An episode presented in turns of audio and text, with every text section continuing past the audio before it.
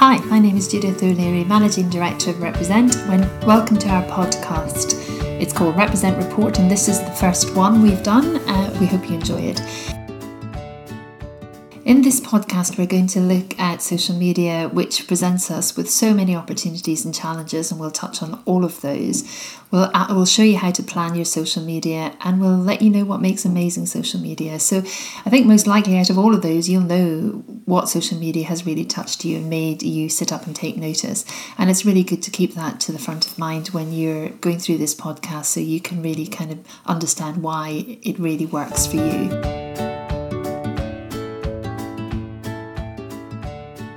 So, the biggest challenge I think that all of us are faced with is standing out. Uh, separating yourself from the pack on social media can be extremely challenging, particularly if you're a small business, you don't have a lot of time to spend on it, or you have limited resources in terms of software to make your social media stand out and, and be noticed.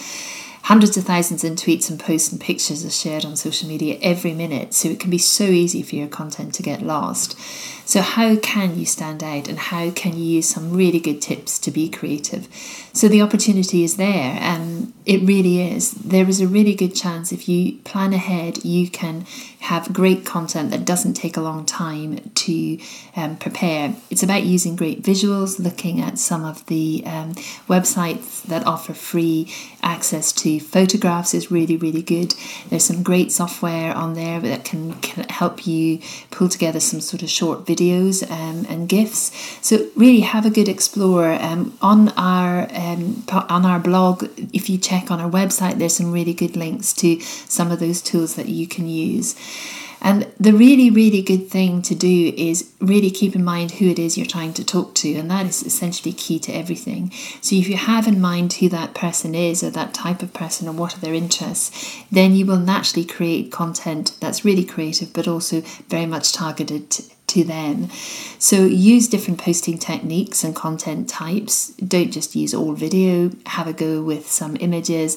And plain text can sometimes work really well, particularly if your copy is, is absolutely sparkling. So have a go at those networking tools online as well and see what Facebook and Twitter is saying. Look at the feedback and learn from it.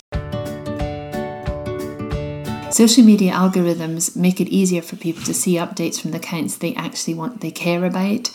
And those sort of post feed, users' feed is based on really the relevance um, and instead of just published time. So social media media networks prioritize what content a user sees in their feed, first by the likelihood of them actually wanting to see it. And that is why engagement and direct communication is key to beating this challenge the opportunity that this presents really is an opportunity for you to provide your audience with great, meaningful content. If you get your content right, you don't need to worry about the algorithms because they will naturally post that on the sites of the people that you're trying to target.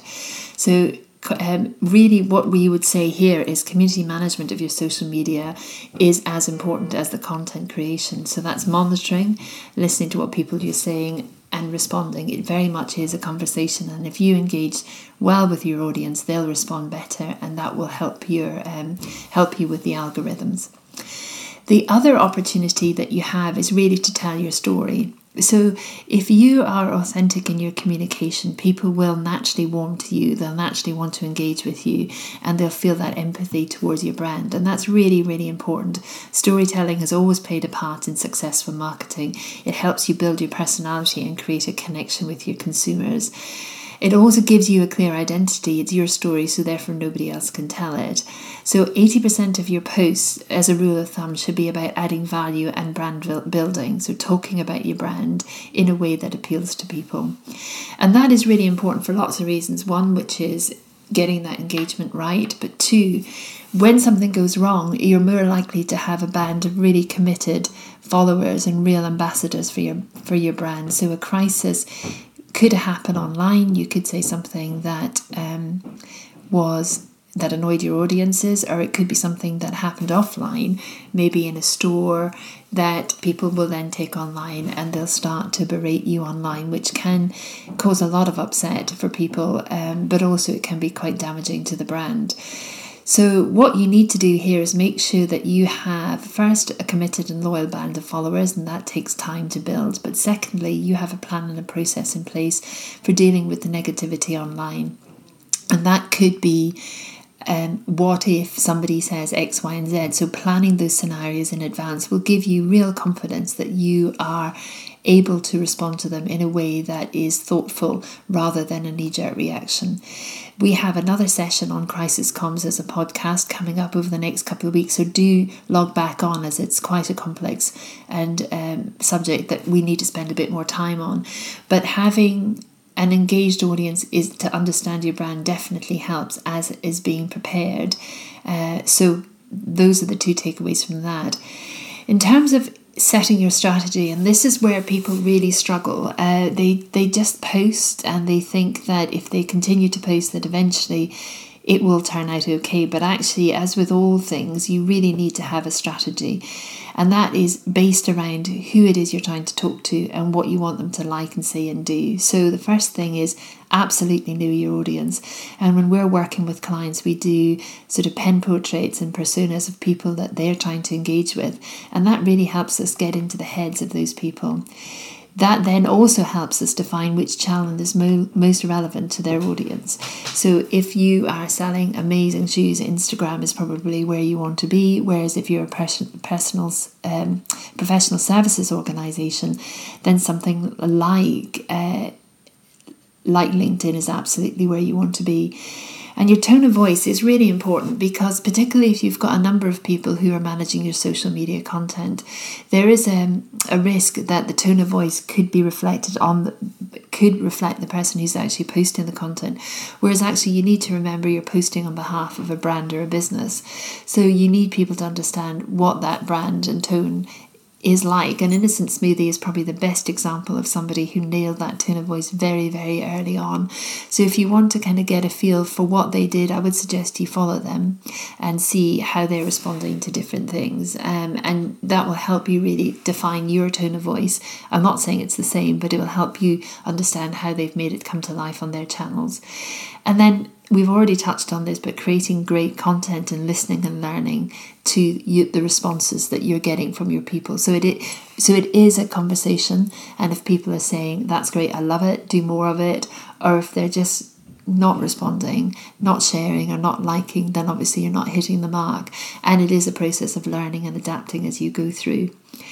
So, the other thing I would say is that social media changes all the time, as do your audience, as they get more sophisticated or their likes change. So, really do review what you're doing on a regular basis um, and don't just assume just because you got it right in January, it'll still be the same content in December that's engaging with your audience. Check in every six weeks or so to see that it's still you're still on track.